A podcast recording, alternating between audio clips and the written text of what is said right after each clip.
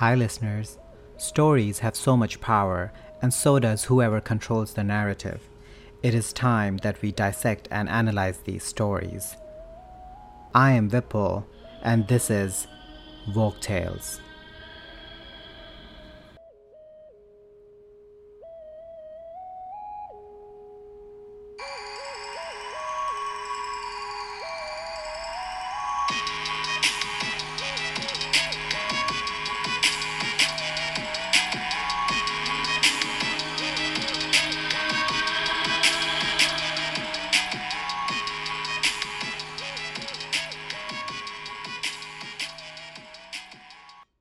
Hi everyone, this week's episode comes a few days after Father's Day, so a big shout out to my dad and all the amazing dads out there. Hope y'all had a fantastic day. And for today's story, I have Carl as our guest, who is a dad of a two year old.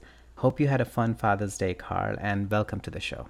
Thank you very much for the Father's Day wishes and for the invitation to be on the show. I'm really excited about it. I did get, when I picked up my son from daycare on Friday, he had a mysterious paper bag with my Father's Day gift in it, but I promised my wife that we would open it all together on Sunday, on the actual Father's Day. So I don't know what's in it, so I'm really excited about that. I know it's you know something that a two year old made at daycare, but it's exciting. it's my first my first gift that he made for Father's Day. So Yeah, oh my god, that's so exciting and precious. Also, I want to acknowledge that we are recording this episode and today is Saturday, so tomorrow is Father's Day, although this episode will come out on Wednesday, so it's going to be in the past. So by the time this episode comes out, Carl, you would have opened your present and uh, I'm sure it'll be really cute, whatever he made. So, do you have any plans for tomorrow, which is the technical Father's Day? none. Uh, my wife is visiting her parents right now, so it's just going to be me and the kiddo. We have nothing planned, but as anyone with a toddler might know, uh, we'll be doing whatever he wants to do all day. So That's true. Well, yeah, I mean, you know, you'll have a lot of time to spend together. Um, so, growing up, did you celebrate Father's Day, or was it not a big deal? we didn't. We made a you know slightly less of a big deal than a birthday or something, but we still usually on both my father's birthday and on Father's Day. The big thing is that we would go to eat at an Indian restaurant because way back in the 70s, my dad went to India for a couple months and he really likes Indian food. So it was difficult to find in the 90s in rural Iowa, but there was an Indian place about, I don't know, half an hour drive away. So we would we'd go there for his birthday and for Father's Day. That's amazing. Oh my God. I love Indian food too, and obviously.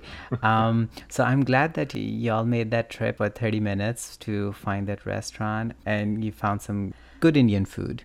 And talking about Indian food, this story is from northern India from the book Folk Tales of Kashmir and is titled All for a Paisa. Paisa is the lowest unit of Indian currency. So it's story time. There lived in a valley a very wealthy merchant who was not at all happy with his son. The boy showed no signs of intelligence or creativity, much less any willingness to work. His mother always thought the best of him, however, was constantly making excuses for him. When the boy reached the age to marry, his mother begged the merchant to seek a proper wife for him. The merchant, however, was too ashamed of his lazy son, and in his own mind was fully decided never to have him married. But the mother had set her heart on this.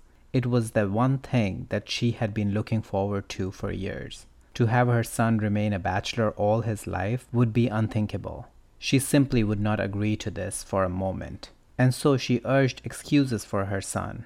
She claimed to have now and again noticed extraordinary qualities of wisdom and intelligence in him. Her speaking in this way only annoyed the merchant. Look here, the merchant said to his wife one day, when she had been praising her son. I have heard this many times before, but you have never once proved it. I do not believe there is a particle of truth in anything that you say. Mothers are blind. However, to satisfy you, I will give the fool another chance.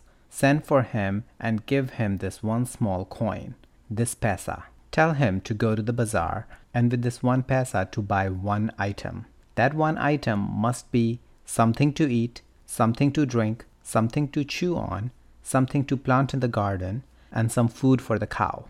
The mother told the boy these instructions, gave him the paisa, and the boy left. When he came to the bazaar, he became alarmed and wondered what can be bought for only one paisa to eat and drink and do all the other things my mother asks for. Surely this is an impossible task. At that moment, the daughter of an ironsmith came up. Seeing his unhappy expression, she asked him what was the matter. He told everything his mother had ordered him to do so. I know what you can do, she said. So now I'm going to give everyone 10 seconds to think of an answer to this riddle. Remember, one item, something to eat, something to drink, something to chew on, something you can plant in the garden, and some food for the cow. And the time starts now.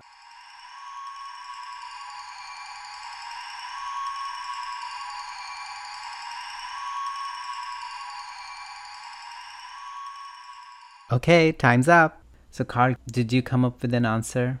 I was trying to figure this. No, I, I don't have a definite answer. So the I didn't know if the the clue giver was the daughter of an ironsmith. I don't know if if a blacksmith's daughter is is important to the story, if it's a meaningful clue. Hmm. But yeah, the only thing I can think of. So I mean, it could be like a bean or a lentil or a grain or some kind of a seed to plant, but that gets most of them because you can eat that and plant it and feed the cow with it and you could chew on it but something Mhm. to drink that's the the one that has me kind of stumped so Right. yeah the best i can come up with is some sort of a seed Actually, there are seeds involved, and to give you the correct answer, I will continue with the story.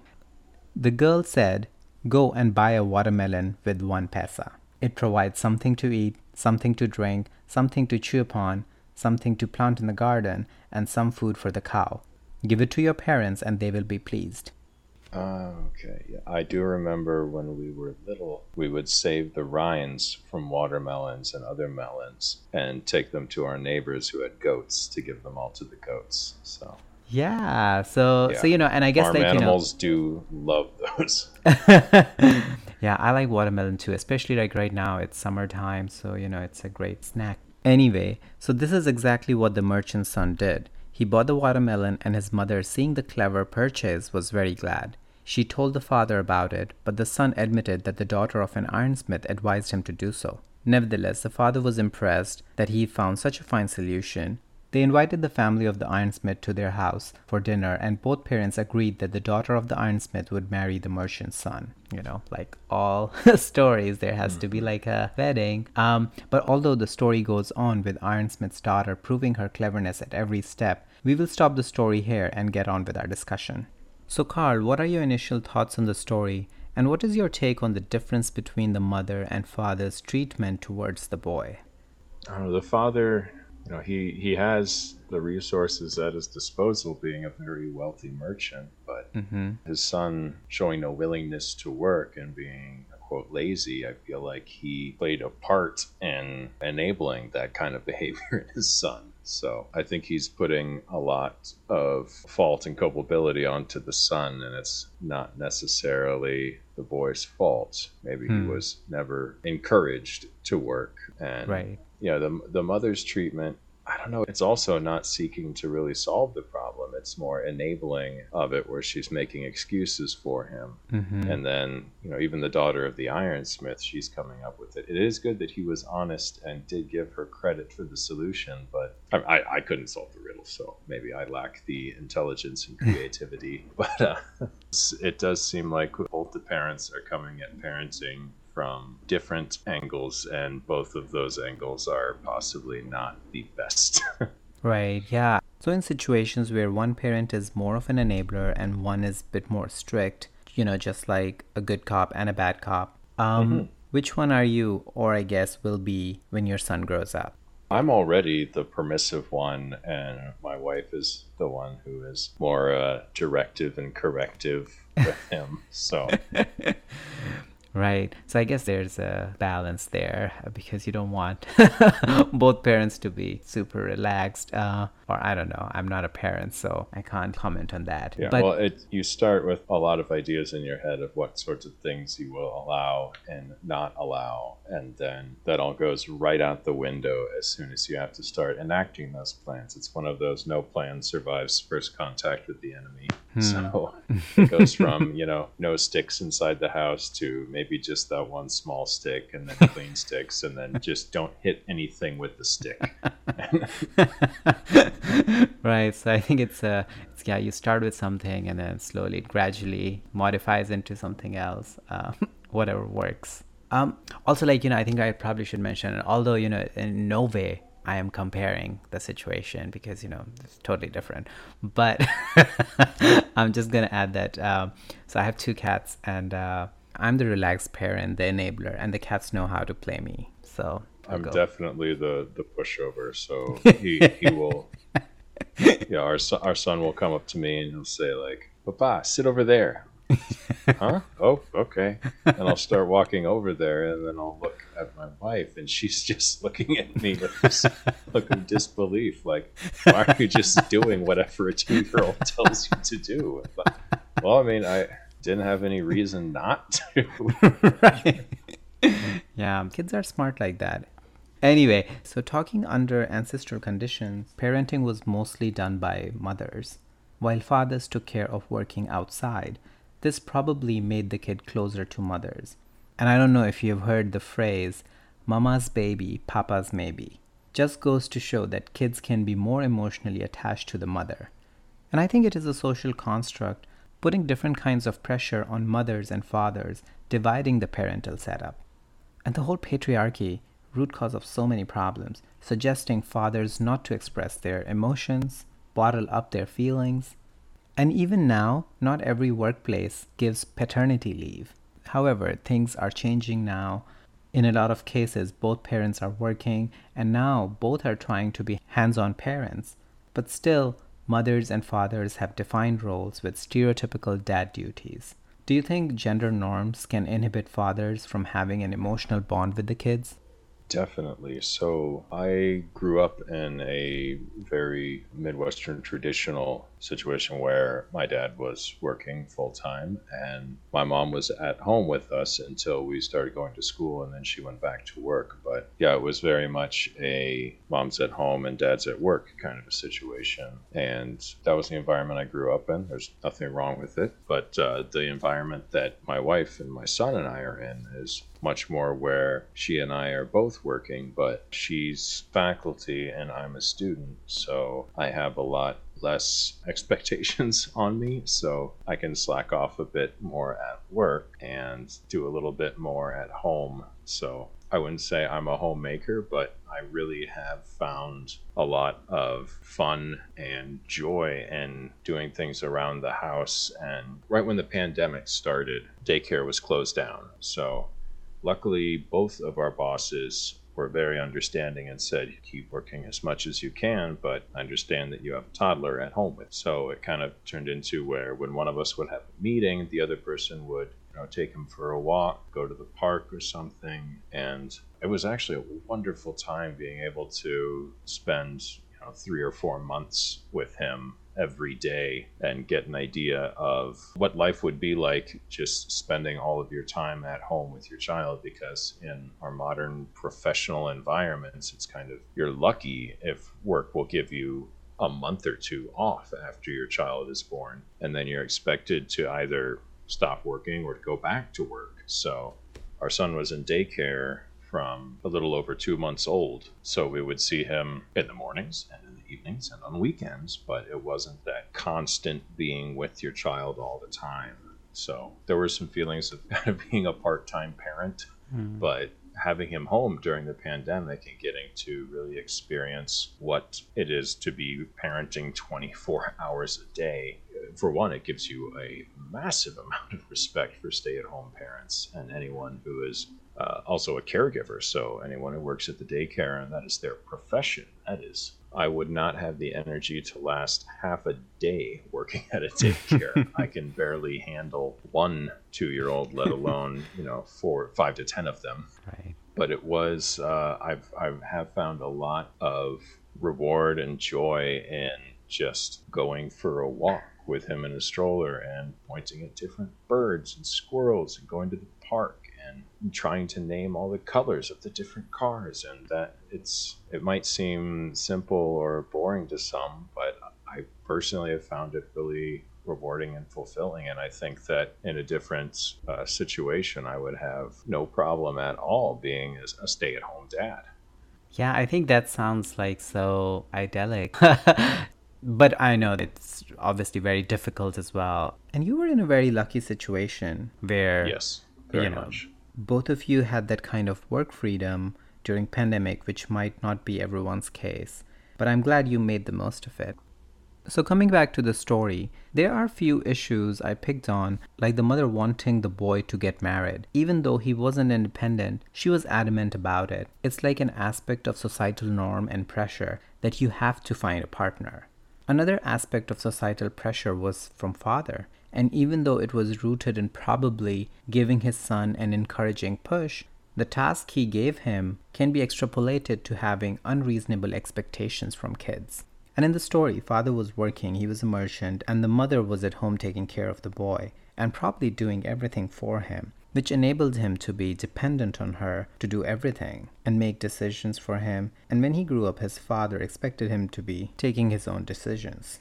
I think that that is even something that was that just you know the mother and father taking care of their kids to a almost complete extent was something that was maybe not necessarily pervasive but at least common even up through our generation where you know my my parents made sure that I knew how to do my laundry and cook before I left for college but you know mm. not a lot before I left for college. But I have I have friends who have 10 year olds and 15 year olds and once a week they'll have the kids cook. Wow so it's it's definitely changing towards teaching these critical life skills at an earlier mm. age. You know, growing up, I did learn a few skills, but laundry was not one of them. And uh, when I moved away for the first time, I had to YouTube how to operate the laundry machine. Um, so, so yeah, so that was that. But now I know how to do it, and I do everything by myself. So that's good. anyway, so we were talking about different duties which can be gendered, but obviously everyone's circumstances and situations are different. So something which is constant is the biology of mothers and fathers. There was a research done in the University of Exeter and University of Edinburgh, and they were checking the genetic link between the way a particular creature fathers versus the way it mothers. Their subject was the burying beetle which has very specific parenting roles based on their biological sex. They found that the male burying beetle is involved in much more indirect care of offspring, doing things like taking care of the nest and gathering food. The female burying beetle was much more likely to be involved in direct care of the offspring, doing activities that kept them in much closer contact, like feeding. Obviously, humans are a lot more complex than beetles, and to that add culture, society, and emotional quotient how important is biology then? And if we talk about same sex couples or single parents, then the biology doesn't work. But that doesn't mean there is anything wrong or missing in those parental setups. I mean, I definitely think that, at least in humans, I don't know if it's necessarily a, you know, sex specific differences and nurturing behaviors, but I definitely think that some people are better at providing certain things for a child and other people are better at providing other things. And I think that often, since people sort of seek out a complementary partner, that a pair of individuals who are together will hopefully be able to provide the full gamut of care activities for kids. So I guess you want one of them to, if you fall down, to scoop up the child and ask them where it hurts and give their skinned knee a kiss and all of these, and possibly another parent to excel more at like planning out activities or doing more things like matching games or guess you need uh, different skills between the two caretakers. And as you brought up in things like a single parent household, then you have one person who wears all the hats. Mm-hmm. And with same sex couples parenting, you know, there's absolutely no reason that a father and a father or a mother and a mother can't provide the full spectrum of parenting skills. Right. So I, I definitely think that we all excel more at different areas of being able to bring up an individual, and that often we end up in relationships with a complementary half. So, yeah, I think that uh, I don't know how much of it is defined genetically. I feel like a lot of it is defined culturally, definitely. But yeah, I don't know how much biology there is to it, but definitely cultural roles. Yes, so as long as the parent provides the support and love for their kid, things should work out just peachy. So, wrapping this up, I think it was a good discussion and it was great to hear a father's perspective. And if you want to know what present Carl got, the first Father's Day present handmade by his two year old son, then go check out our Instagram post for this episode. It is uh, super cute. and I hope you have a belated celebration whenever uh, your wife comes back. Three of you can, you know, probably probably have Indian food. I would like that very much. right. Also, I do want to add that although we are talking about celebrating Father's Day, it can be a difficult day for some people. So my thoughts are with you. And again, a big shout out to all the amazing dads, and thank you, Carl, for coming on the show. That was oh, great. Oh, thank you. On that note, bye for now. Bye. Bye bye.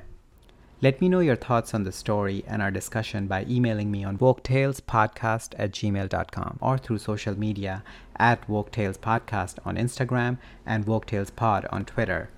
And please rate, review, and like Woke Tales podcast. And don't forget to subscribe so you can easily access our weekly stories.